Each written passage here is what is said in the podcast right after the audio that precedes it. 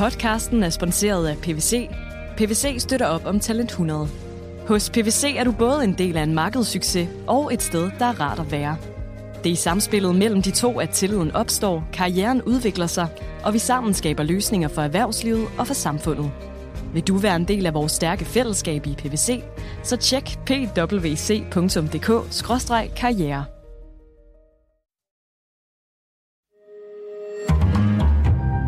Berlingske. Der har været krig i Europa i mere end to år. Det er på tide, danskerne vågner op.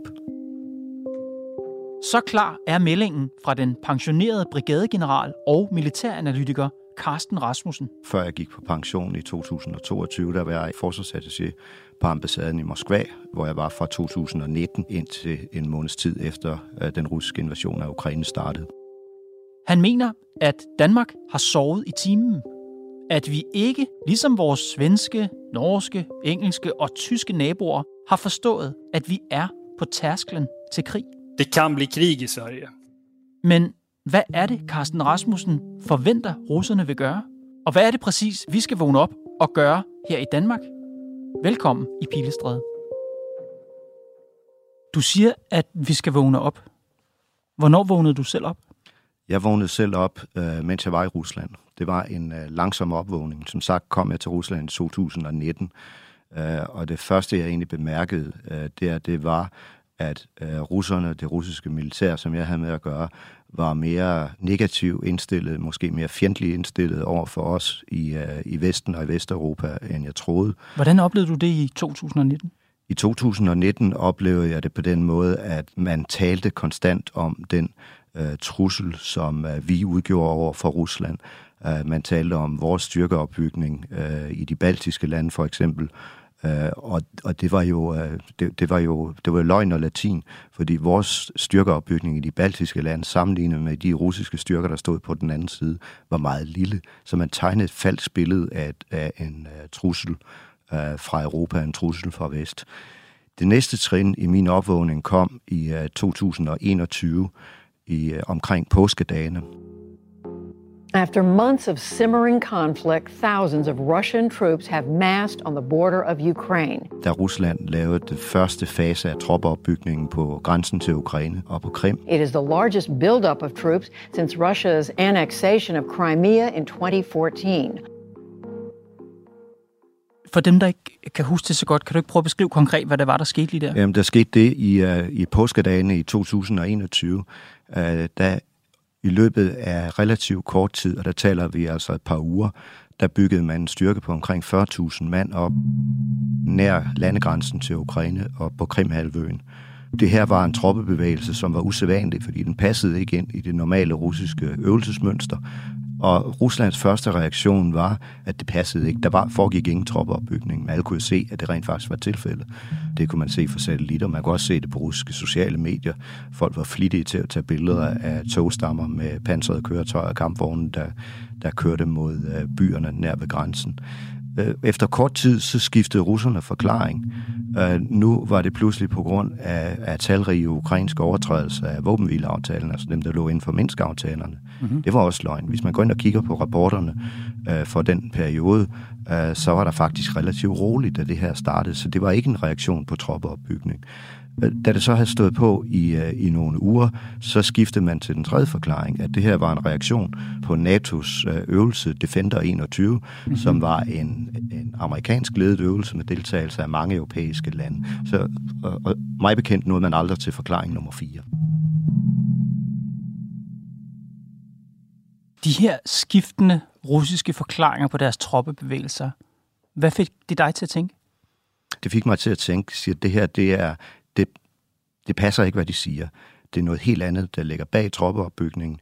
Så så begyndte jeg at analysere mig frem til, hvad det her kunne være for noget, og stillede et uh, antal scenarier op, uh, som gik fra uh, i den lave ende, at det her var en styrkedemonstration over for Ukraine og over for Vesten for at opnå uh, noget politisk, og helt ude i den anden ende af skalaen, uh, der nåede jeg frem til, at det her kunne være optakten til en, en storstilet invasion af Ukraine. Og helt personligt, hvor lå du selv på den skala på det tidspunkt? øh, der lå jeg et eller andet sted midt på skalaen. Jeg kunne godt se, logikken sagde mig, at det kunne være den vej, man gik, men samtidig så havde jeg svært ved at tro, at det faktisk kunne komme dertil, fordi jeg tænkte jo, det er ikke logisk, det kan ikke betale sig for Rusland. Når du ser tilbage på den situation nu i bagklogskabens ulidelige lys, var du så heller ikke selv rigtig vågnet op der endnu? Nej, jeg var stadigvæk i uh, opvågningsfasen på det tidspunkt. Var der et salgtidspunkt, hvor det første gang stod klart for dig, hvad det var, der helt præcist var ved at ske? Det gjorde det først i september 21. Vi havde den der indledende troppeopbygning, jeg nævnte i april måned. Der skete ikke voldsomt meget hen over sommeren. Øh, så øh, skrev Putin et essay i øh, juli 21. Et essay, hvor han taler om øh, russere, belarusere og ukrainere øh, som et folk, og at det er en fejl, at de her grænser opstod efter Sovjetunionens sammenbrud. Altså, det, det minder sådan lidt om et krigsmanifest, det han, han skrev dengang. Så det var også sådan lidt et, et, et, et wake-up call. Men der, hvor jeg for alvor indså, hvad det var, der var på vej, var efter afslutningen af en øh, stor øvelse, der hedder Zapad. President Putin arrives to the training ground. And then it's showtime. A 45-minute piece of theatre for the commander-in-chief in this six-day exercise hvor dengang øh, tropperne var færdige med at gennemføre den øvelse, der blev de ikke trukket tilbage til deres normale garnitioner. Nogle af dem, øh, selvom om øvelsen foregik, eller en del af øvelsen foregik i et stort øvelsesområde, øh, øst for Moskva, så da øvelsen var slut, så i stedet for at tage tilbage til garnitionsbyerne ude i Sibirien, så blev de trukket ud til byen Vardanes i nærheden af den ukrainske grænse. Og det var en meget, meget usædvanligt øh, troppebevægelse. Og på det tidspunkt, der var jeg ret overbevist om, at vi var på vej mod noget større end blot en styrkedemonstration. Hvad gjorde du? Jamen, øh, jeg, øh, jeg skrev jo om de her ting. Øh, jeg lavede analyser af det. Jeg drøftede det med mine kolleger fra de andre NATO-lande, som jeg talte ofte med i den periode. Og det gjorde jeg for at, for at tjekke, for at give min, min, min egen analyse og min egen tænkning om det, der skete, sådan et, et, et realitetstjek. Mm-hmm. Og så tænker de ligesom jeg gør. Var du bange for, at det ville virke skørt? Øh, det var jeg faktisk. Altså tilbage i april måned, da jeg lavede den, den første analyse, hvor, hvor et af scenarierne var, at det her kunne ende med en øh, større russisk invasion af Ukraine, der synes jeg faktisk, at øh, det var lidt for skingert. Så jeg var lidt tilbageholdende med at sende det tilbage til Forsvarsministeriet på det tidspunkt, men øh, talte så med min ambassadør, jeg viste ambassadøren, hvad jeg havde skrevet, jeg siger, er det her for skinger? Og han øh, tykkede lidt på det, så siger nej, det er det ikke. Det er sandheden. Det, det kan ske, så send det hjem, og lad være med at klassificere det. Det skal sendes hjem, så alle kan læse det.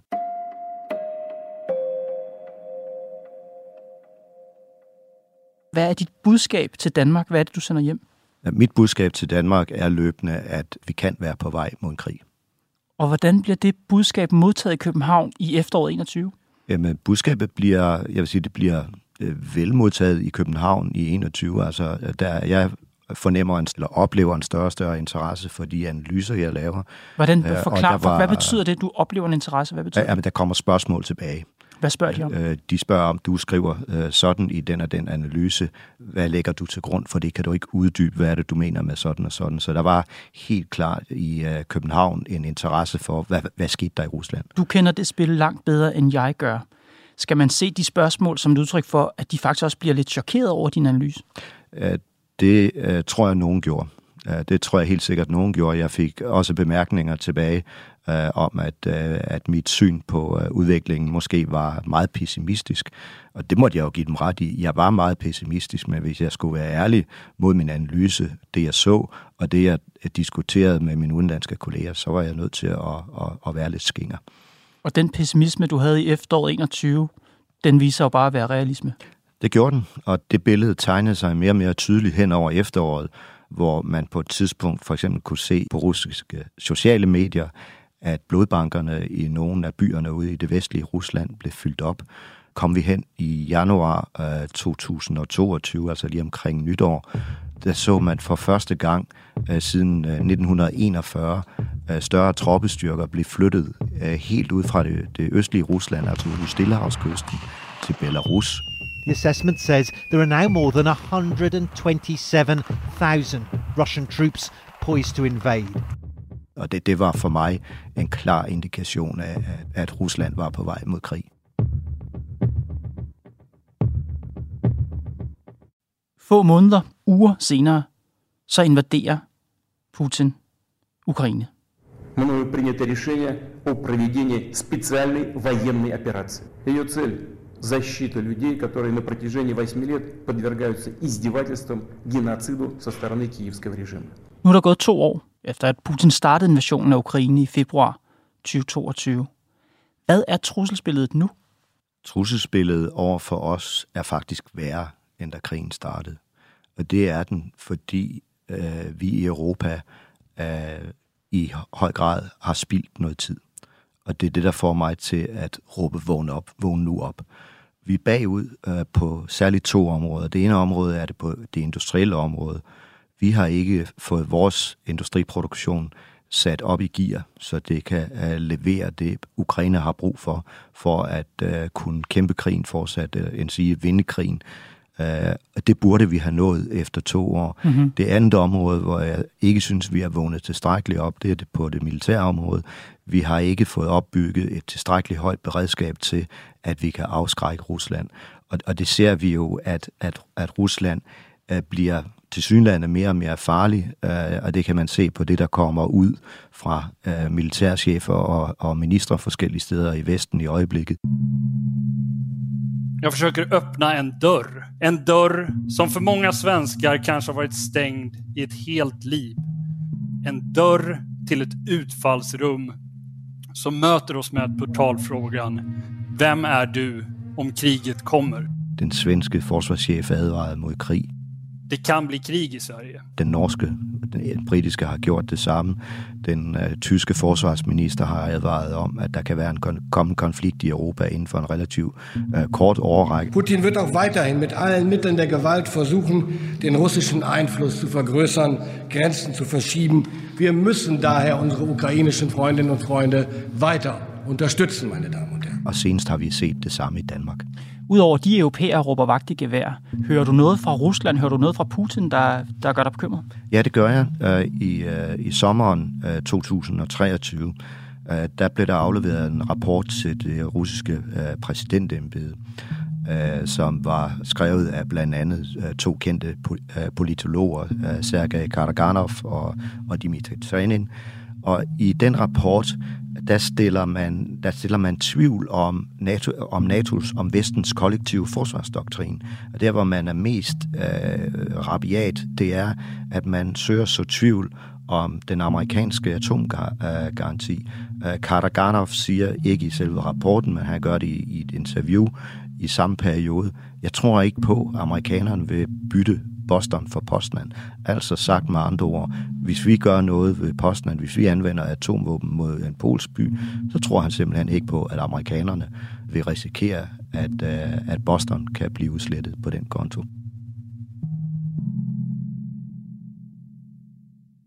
Jeg så et klip på Twitter fra en tale, Putin holdt 27. januar, altså her for ganske nyligt, hvor han retter blikket mod de baltiske lande. В государствах Прибалтики десятки тысяч людей объявляют недочеловеками и лишают самых элементарных прав, подвергают травле. Han siger, i en række lande har neonazister omfavnet Hitlers ideologi og metoder. 10.000 af mennesker i de baltiske lande bliver kategoriseret som undermennesker, bliver frataget deres basale rettigheder og retsforfulgt. Vi vil gøre alt for at stoppe og udslette nazismen en gang for alle. Мы сделаем все, все, чтобы пресечь и окончательно искоренить нацизм. Det får det til at løbe mig koldt ned ad ryggen, når jeg hører Putin sige sådan, fordi det er jo en uh, retorik, som fuldstændig afspejler den retorik, som blev anvendt over for Ukraine i årene op til invasionen af Ukraine.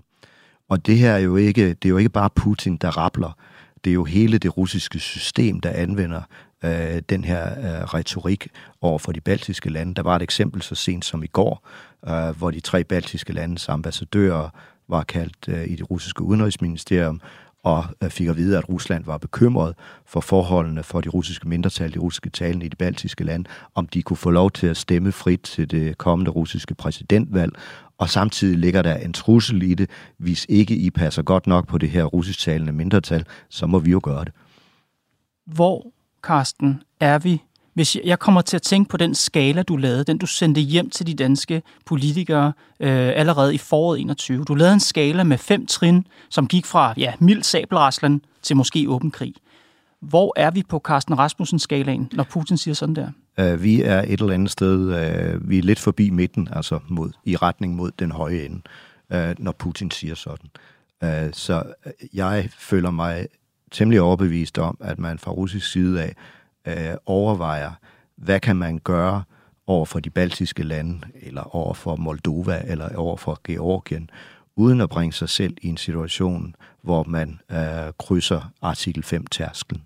Hvis man læser Forsvars efterretningstjenestes seneste trusselsvurdering, så skriver de, at Rusland er i gang med en omfattende militær styrkeopbygning, som også omfatter opstilling af nye enheder i Østersøregionen og landets nordvestlige del. Og jeg citerer, det er sandsynligt, at Ruslands risikovillighed over for NATO-lande vil stige i takt med den styrkeopbygning. Hvad betyder det? Kan du oversætte det, Carsten? Ja, det betyder, at, at Rusland er villig til at gå længere, end Rusland øh, tidligere har gjort, eller sandsynligvis er villig til at gå længere, end Rusland øh, tidligere har gjort. Og hvad betyder det konkret? Jamen, det betyder konkret, at, at det der må være vurderingen, som jeg jo ikke har indsigt i længere den slags, men det der må være vurderingen, er, at øh, Rusland overvejer at gå længere end til de traditionelle hybride virkemidler over for øh, for eksempel de baltiske lande. Og skridtet længere kunne være, at ikke nødvendigvis, at vi ser tusindvis af russiske kampvogne rulle ind over grænsen til Letland eller til Litauen, men at vi i forbindelse med det russiske præsidentvalg for eksempel ser en situation, der minder om de små grønne mænd, som var dukket op uh, på Krim i 2014. Og hvis det skulle ske, uh, så vil det naturligvis skabe en krise i Baltikum, men det vil også skabe en meget kritisk situation øh, for Europa og for USA, altså for NATO, fordi det vil være en diskussion af, nu sker det her i et NATO-land, mm-hmm. at det at, at, at opfatte som et angreb på et NATO-land. Dermed skal vi aktivere artikel 5, eller skal vi ikke aktivere artikel 5? Du ved garanteret meget mere om de baltiske lande, end jeg gør, men hvis der pludselig i Estland, Letland eller Litauen dukker en lille øh, eller en gruppe grønne mænd op, som du siger, er de ikke stærke nok til at bare slå det ned med en hård knytnæve? Jo, men det kan så være for påskuddet for, at Rusland tager det næste skridt. Som så vil være? Som så vil være, at man kan anvende øh, øh, sikkerhedsstyrker derinde, eller regulære militære styrker. For at hjælpe pro-russiske øh? Ja, for at undgå, at pro-russiske æster eller letter bliver undertrykt. Du nævnte artikel 5 før. Den nævner FE også i deres trusselsvurdering. Og de skriver sådan her. Det er meget sandsynligt, at Rusland har en intention om at bruge sine militære magtmidler til at udfordre NATO-lande under tærsklen for artikel 5. Hvad betyder det helt præcist? Man vil forsøge, eller vurderingen er, at Rusland kan forsøge at gøre et eller andet, men gør det på en måde eller på et niveau, så det af NATO ikke bliver opfattet som artikel 5, og dermed at musketerien øh, bliver iværksat. Så, det de, der, om, som, så de med andre ord kan være inde og lave ravage, lave ballade i NATO-land, uden at NATO øh, går i krig med Rusland? Ja, og det der er det, der er det helt store dilemma her, øh, det er, hvor der, der er ingen automatik i artikel 5. Hvornår artikel 5 aktiveres, er en politisk beslutning. Så hvis Rusland og vi ser for, forskelligt på, hvor den tærskel er, så kan det udvikle sig til en meget farlig situation. Og vi ved det jo ikke, øh, hvor tærskelen er. Jeg vil bruge eksemplet øh, fra 2001, hvis jeg må. Hvis, hvis øh, jeg eller en anden analytiker øh, den, øh, den 10. september 2001 havde stået i det her studie og har fortalt, at øh, NATO kan tænke sig at aktivere artikel 5 på baggrund af et terrorangreb mod et NATO-land, mm-hmm. så tænker jeg, at ret mange havde rystet på hovedet og sagt, det er jo idiotisk, det kommer ikke til at ske.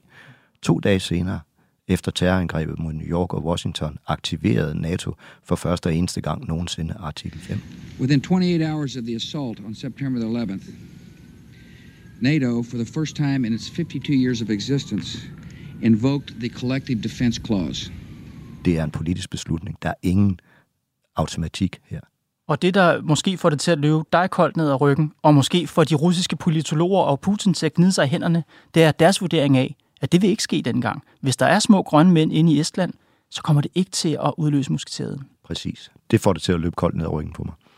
Det gør det også på mig. Men min næste tanke, det er, at Danmarks sikkerhed, at, at, at, at, at rigets sikkerhed troet af det scenarie? Øh, rigets sikkerhed kan blive truet af det scenarie, fordi hvis et hvis øh, en et, et russisk aktion i øh, Baltikum øh, eskalerer, øh, så er Danmark jo bagland, eller Danmark er bagland for NATO-operationer, for NATO-forstærkning, der går ind øh, til øh, det baltiske område. Og så har jeg vanskeligt ved at forestille mig, at Rusland ikke vil angribe mål i NATO's bagland, øh, så at man kan isolere det operationsområde, øh, man er i. Og der kan både øh, Danmark, den del af Danmark, vi står i, nu komme i fare, men et, et område som Bornholm kan også i høj grad være i fare, hvis vi kigger ind i et sådan scenarie. Det er virkelig overvældende at høre dig sige de her ting, Carsten, men jeg prøver lige at opsummere for lytternes skyld. Fordi vi er jo ikke vågnet op, siger du. Og det vi ikke har rigtig indset, det er den russiske militære opbygning, også af deres omlægning af deres økonomi til en krigsøkonomi. Og deres vurdering er, at musketereden, vores løfter til hinanden her i NATO, de vil blive brudt så let som ingenting, hvis de laver små manøvrer ind i for eksempel Litauen. Og at hvis det kommer så vidt, så risikerer Danmark faktisk på vores eget territorie at være truet af Rusland, fordi vi er bagland for eventuelle operationer.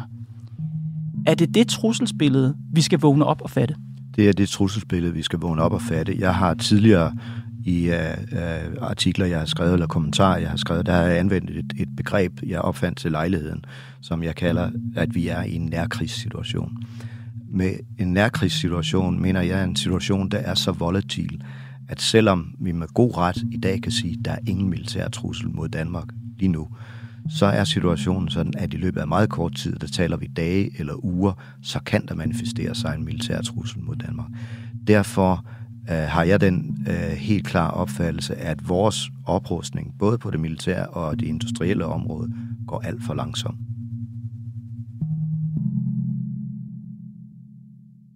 Carsten Rasmussen, du påstår jo indirekte, at danskerne sover. Fordi du siger, at vi skal vågne op. Men så tænker jeg, ganske få dage efter, at Putin invaderede Ukraine, der indgik regeringen og næsten hele Folketinget jo et kompromis, en historisk oprustning af forsvaret. Forsvarsudgifterne blev hævet til 2% af bruttonationalproduktet i løbet af 10 år. Det blev faktisk endda skruet frem tre år øh, efterfølgende.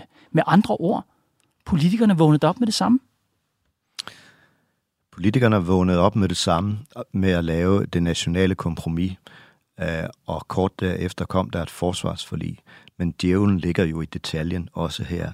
Man fik et forsvarsforlig, hvor de, hvor de store, de væsentlige investeringer, de ligger ude mod slutningen af 10-årsperioden. Og med de øh, vurderinger, der ligger i dag, så har vi ikke 10 år til at gennemføre den her oprustning, hvis vi vil afskrække Rusland. Mm. Derfor mener jeg, at man sov i timen. Vi har brugt to mm. år nu, og der er kommet et forlig, og der har været mange doorsteps. Ikke alene har vi behov for at få fremrykket investeringerne i dansk forsvarssikkerhed, men der ligger også et med ministre, der har set beslutsomme og alvorlige ud. af de øgede forsvarsudgifter efter 2030, så det er ikke en, det er ikke en midlertidig finansiering, vi er på udkig efter. Det er et, et vejet løft. Men forsvaret er jo ikke blevet væsentligt oprustet i løbet af de to år. Du skriver i altinget, at det nationale kompromis blev anvendt til at lægge forsvarsdebatten i kunstigt koma. Det er en grov beskyldning. Det er jo nærmest landskadelig virksomhed. Hvem er det konkret, du anklager? Jeg anklager ikke konkrete enkeltpersoner, men der skete det, da det nationale kompromis blev indgået. Så satte alle sig tilbage, forsvaret inklusive, og ventede på, at der kom et nyt forsvarsforlig. Uh, og så kunne man så gå i gang med at, at lave de ændringer, de investeringer, der skulle laves. Men, men der du, skete ingenting. Men når du siger, at man anvender det til at lægge forsvarsdebatten i kunstig koma, så antyder du en intention. Er det regeringen, der havde en intention om at, at lægge det ned, altså gemme det væk, udskyde det? Hvem er det, der har den intention i dine øjne? Nej, det er, det, det er for hårdt at udtrykke det på den måde, at der har ligget en intention om det. Det, der har været årsagen til det, er et, et efter min mening forkert billede af, at man havde et årti til at gennemføre den her uh, proces, eller at man har en årti til at gennemføre den her proces. Hvor mange år har vi? Hvis vi er heldige, har vi 3, 4, 5 år. Du skriver på Twitter, at vores langsomme genoprustning er baseret på naivitet og håb. Prøv at sætte nogle flere ord på det. Vores langsomme genoprustning er baseret på naivitet og håb, øh, fordi vi jo grundlæggende håber på, at inden den her periode er gået, så er den krise i Europa, vi befinder os midt i, at så er den overstået. Mm. At den går i sig selv igen. At Putin har trukket sig ud af Ukraine? Putin har trukket sig ud af Ukraine, og, og, og han udgør ikke længere, eller Rusland udgør ikke længere uh, den uh, trussel for Europa. Og, og der, det er naivt? Det er efter min mening naivt. Europa, NATO, har siden 2014 troet, at man kunne få Rusland uh, til at, at opføre sig pænt ved at vise tilbageholdenhed. Og det har bare vist sig at være forkert. Rusland accepterer, de ser tilbageholdenhed som en svaghed. Vi er nødt til at vise styrke over for Rusland, hvis vi skal undgå en konfrontation. Jeg står ikke og argumenterer for, at vi skal opruste for at gå i krig. Vi skal opruste for at undgå en krig. Mm-hmm. Den oprustning, som du ønsker dig, den kan jo ikke finde sted inden for den kompromis, som, som er blevet lavet. Du siger, det er uambitiøst. Så fortæl mig, Carsten, hvor mange penge skal vi bruge på det her? Øh, vi skal simpelthen tage den, jeg kalder det hockeystaven, den investeringsmodel, der er anvendt for de sidste, eller hvor de store investeringer ligger ude i slutningen af 10-årsperioden. Den skal vi simpelthen vende om, og så skal vi gå i gang med at bruge rigtig mange milliarder nu. Det skal vi bruge på, efter min opfattelse, først og fremmest tre områder. Vi skal se at få vores kaserner og lejre, skydelejre gjort i orden, så øh, der kan være mange soldater i dem, og de kan, kan leve der på en fornuftig måde, øh, uden at de skal være plaget af skimmelsvamp og andet til daglig. Øh, det andet område, vi skal gøre noget ved, det er, at vi skal skynde os og få indkaldt nogle flere værnepligtige, lave nogle flere øh, værnepligtige enheder, øh, få uddannet flere øh, officers- og befalingsmandskader. Og det sidste område, hvor øh, der er behov for at bruge penge lynhurtigt, mm-hmm. det er for eksempel på et øh, jordbaseret luftforsvarssystem, så Danmark er i stand til at, at passe på sit eget luftrum over for angreb fra øh, droner, fra missiler og fra fly. Danske unge mænd og kvinder skal indkaldes til værnepligt. Jeg har en søn på 18. Hvor mange i hans generation, hvor stor en andel af hans generation skal indkaldes her og nu, hvis det danske forsvar skal være rustet mod Putin? Lige så mange, som forsvaret kan absorbere, og jeg kan ikke sætte tal på. Så i, altså i ideelt 100 procent? Ja, ideelt 100 procent, men øh, det tror jeg ikke på, at forsvaret er i stand til at absorbere. Og man har heller ikke udrustning nok til at indkalde 100 procent. Du talte før om hockeystaven, altså den nuværende forsvarsforlig er en hockeystav, fordi investeringen kommer først til sidst. Du vil gerne have dem her nu, men vil du også have flere penge på bordet? Der er lagt op til, at at øh, forsvarsbudgettet skal hæves til 2% af BNP? Ja, det kan jeg ikke sætte tal på. Det kræver nogle meget mere øh, detaljerede beregninger, end dem, jeg kan lave. Men jeg tror faktisk, at man skal over 2%. Men det, det, det er faktisk ikke det, der er vigtigt, om vi rammer 2 eller 2,2 eller 2,5%. Det, der er vigtigt, det er, at vi får sat gang i processen, og investeringerne kommer nu, og ikke i år 2030.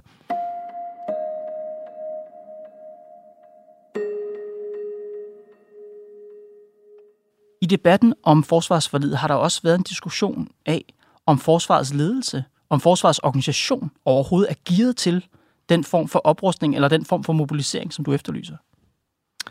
Det er, er fuldstændig rigtigt. Det, det er, og det er faktisk en yderst relevant diskussion at tage, fordi vi skal jo bevæge os fra en situation i fred øh, ind i en krisesituation. Øh, så der, og der, der er i hele vores system, ikke bare i forsvaret, også i industrien, er der en fredstidslogik. Jeg vil starte med industrien. Fredstidslogikken i industrien er, at man går ikke i gang med at producere noget som helst, før den sidste underskrift er på kontrakten. Mm.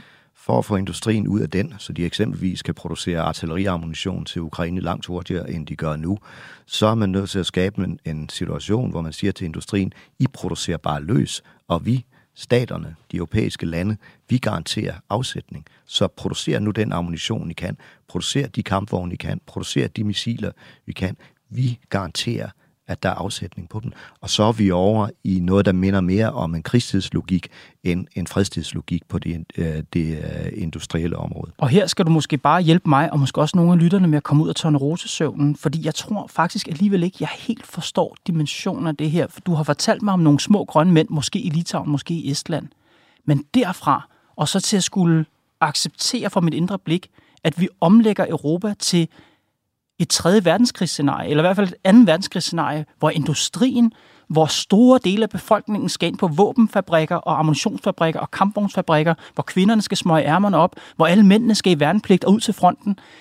Jeg har svært ved at forbinde de små grønne mænd i Litauen med det meget voldsomme scenarie, du beder os om at omstille os til. Det har du nok, fordi du ikke er i Litauen. Eller er Litauer. Og jeg tænker, at hvis man var i et af de lande, som potentielt er truet her i første række, så vil man kunne se logikken i at gøre noget mere radikalt. Carsten Rasmussen, tak fordi du kom ind og råbte vagt i gevær her i Pilstred. Velbekomme. Du har lyttet til Berlingskes nyhedspodcast Pilestræde. Holdet bag er Mads Klint, Johanne Dibjerg Holgersen og mig, Kåre Svejstrup. Vi er tilbage i morgen.